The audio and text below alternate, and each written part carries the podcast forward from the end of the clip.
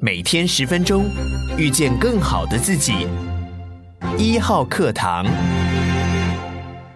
大家好，我是丁学文，又到了每周一次啊、哦，和大家一起看看过去一周重要的全球财经新闻。今天我要跟大家分享的也是两则新闻哦。第一则是六月十号啊、哦，我们看到美国劳工部宣布五月份的美国 C P I 又增强了 百分之八点六， 是一九八一年以来的新高哦。那就算剔除掉粮食和能源成本也有 百分之六。那其实不过三天前，美国财政部长耶伦才刚刚在参议院的财政委员会直言，美国正面临一个令人无法接受的通货膨胀。其实看起来必须要适当的财政立场才能够疏解这个通货膨胀。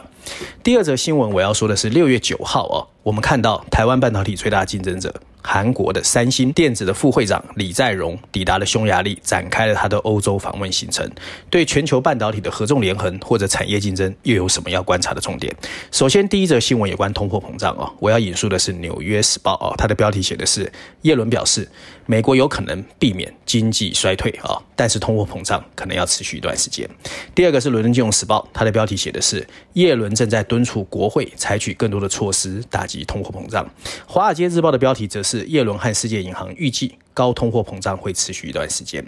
其实啊、哦，耶伦在参议院被拷问的时候，我还看到、哦、美国前财政部长 Larry Summers、哦、公开发言，他们认为呢，美国的通货膨胀其实比我们想象更接近一九八零年的高峰，因为他们去发现啊、哦，如果精准的比较美国现在跟一九八零的通货膨胀，如果纳入现在的支出形态，尤其是房地产，其实一九八零年的真正的核心消费者物价指数应该是 百分之九点一， 而不是公布的 百分之十三点六。 那如果是 百分之九点一 跟刚刚公布五月份的 百分之八点六 就很近了，所以呢其实确实有可能停滞性通货膨胀的这个阴影越来越大。同时间六月九号、哦、我们看到欧洲央行 E C B 也宣布从七月一号开始，他们要结束欧盟整个历经七年的资产购买计划，正式为量化宽松画下句点，而且计划七月开始升息一码。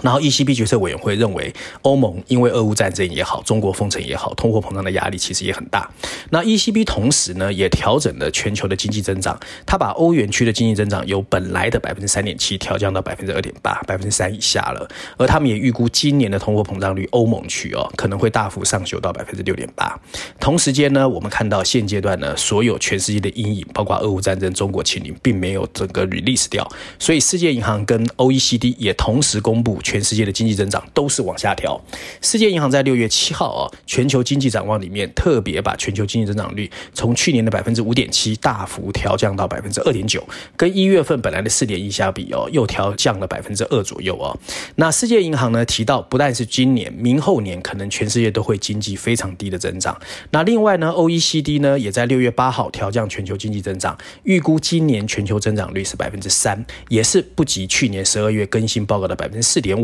至于明年增长，他们预估由本来的 百分之三点二 下修到 百分之二点八。 而 O E C D 的秘书长、哦、Mathius Coleman 特别在记者会上说明，俄乌战争确实让全球付出了沉重的代价，通货膨胀可能会很久。不过 O E C D 跟世界银行还是有差别的、哦、O E C D 并不认同世界银行说的全世界会回到一九八零年代的停滞性通货膨胀，他们觉得现在全世界、哦、抗通膨的自主性更大。那回到台湾、哦、台湾也刚刚公布、哦、主计处公布五月份的 C P I 是 百分之三点三九， 已经连续第三个月超过 百分之三 了。那今年前五个月的平均是 百分之三点零四， 所以台湾看起来也是有通货膨胀的警讯、哦、那事实上全世界现在的情况都一样。那你比如说美国，我们刚才提到了，欧盟呢其实连一向最稳健的德国也达到 百分之七点四， 也是四十年来的新高。那当过去通货膨胀我们分析过很多次有什么什么原因、哦、不过我们现在特别注意是，大家知道台湾其实基本上主要是靠进口物价，也就是说呢台湾的原物料和农产品都是靠进口来的。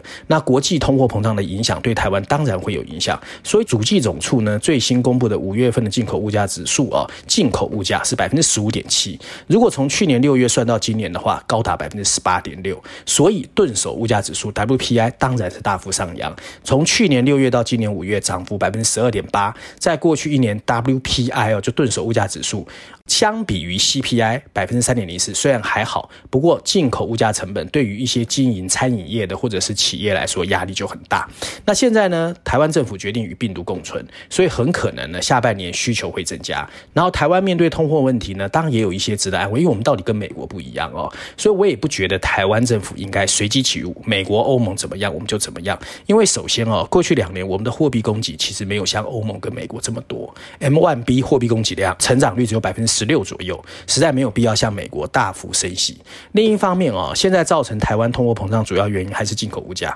也就是说我刚才提到的哦，如果从去年四月算的话，进口物价指数超过两成哦，那当然很高。所以呢，除了升息之外，我觉得台湾的财经部门或央行是不是要考虑新台币升值，或许可以稍微缓解物价上升的压力。总而言之，我觉得情况看起来不但没疏解，还数据越来越高，台湾确实要谨慎。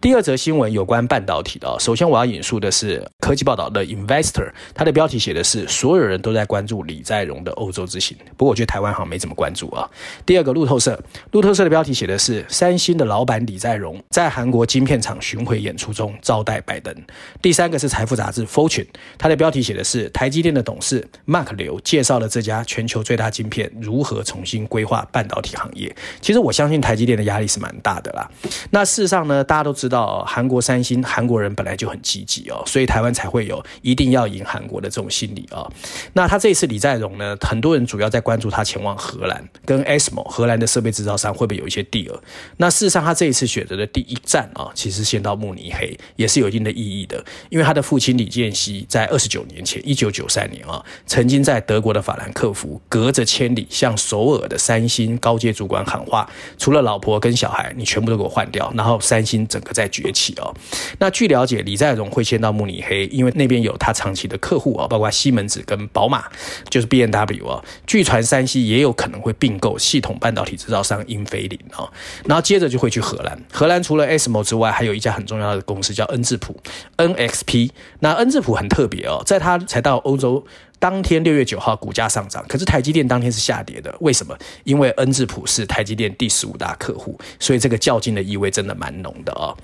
那报道说呢，其实三星已经决定在未来哈，会把所谓的电池、电动车，还有所谓移动的通讯设备当作主要的重点，这里面当然跟台积电就很像了。那另外我们还要注意，美国总统拜登、哦、上个月亚洲行的首站也是访问南韩。那在美国推动半导体供应链联盟之际，拜访三星就很有代表性了。然后拜登一走、哦、英特尔的执行长 Pat Singer 马上就去三星，所以可见美国跟韩国之间已经开始有一些合作。那接着他去日本之后，我们也看到、哦、他还没到日本，那日本的这个首相就开始找了一些半导体厂商开始讨论将来要怎么跟美国合作半导体，说日本跟韩国其实在半导体未来的合纵联合跟美国之间，其实台湾要特别注意哦。那事实上呢 COVID 十九 已经让全球的晶片荒达到史上高点，那台湾当然就出现了护国神山。可是当全世界都注意到台湾的半导体这么集中的时候，我曾经说过、哦、其实全世界就会开始要分你的根哦。那拜登这一次拜访的首站选南韩，当主要是要争取南韩加入围堵中国大陆的阵营。那在地缘政治的层面看来，台美日韩的 Chip 四 联盟已经成型，台积电选择在美国跟日本设厂，也就是回应美国的围堵政策。不过台积电还是要小心，因为你中国大陆还有南京厂，你将来怎么去平衡呢、哦？那你如果只把目光放在半导体，台湾在 Chip 四 联盟中和美国、日本、韩国的关系可能不如美日韩的关系，因为呢，其实在 I P E F 里面台湾并没被邀请，可是呢，不管是 R C E P 或者是 I P E F 都有日本、韩国，而日本跟韩国一旦跟中国跟美国走比较近，那台湾怎么办？所以怪不得台湾呢最近也开始宣称要找政治经济学博士啊、哦。那总而言之呢，其实不管未来发展怎么样，我觉得台湾的半导体产业也要赶快有一些关键性的产业突破了啊、哦！那这个突破呢，当然除了剑指所谓的美国跟欧洲都开始要扶持自己的半导体之外，离我们最近的日本跟韩国其实动作频频哦。那在这样情况之下，台湾到底要怎么办啊？那在跟日韩的深化合作上，我觉得政府应该扮演更多的角色，因为大家知道、哦、日本跟韩国在过去哦跟产业是结合一起打天下的，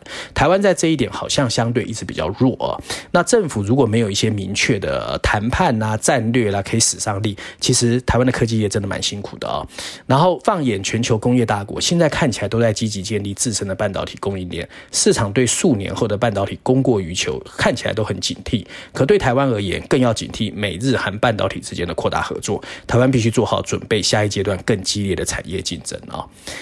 那照案例，我今天还是要推荐一下经济学人的封面故事啊、哦。那这次封面设计它谈的是 A I 哦。那在 A I 呢，大家看到是一个看着晶片的机器人虚拟图像，在鲜黄的封底前面有一排补充大字，写的是人工智慧的前缘。那这次经济学人呢，其实用了两篇文章啊、哦，除了序论第一篇之外，还有十九页的 briefing 专文。那这是经济学人有关基础人工智慧的前景和风险报告的一部分啊、哦。那基础人工智慧大家都知道是深度学习的一个转折，而深度学习是十年前崛起，现在那正好在人工智慧领域占据主导地位的重要科技突破。我们可以想看看啊，如果你有一台电脑，可以用更好的语句帮你完成你想完成的文章，或者用更棒的旋律帮你做出你想写出来的音乐，或是通过创建的数百行的电脑程序解决你解决不了的问题，或者是所有你更伤脑筋的事情。从某种意义来说，人工智慧就是加速工业革命的动力织布机和蒸汽机的升级版。当经济学人要求用这种模型做封面故事，就是我们现在看到的，很明显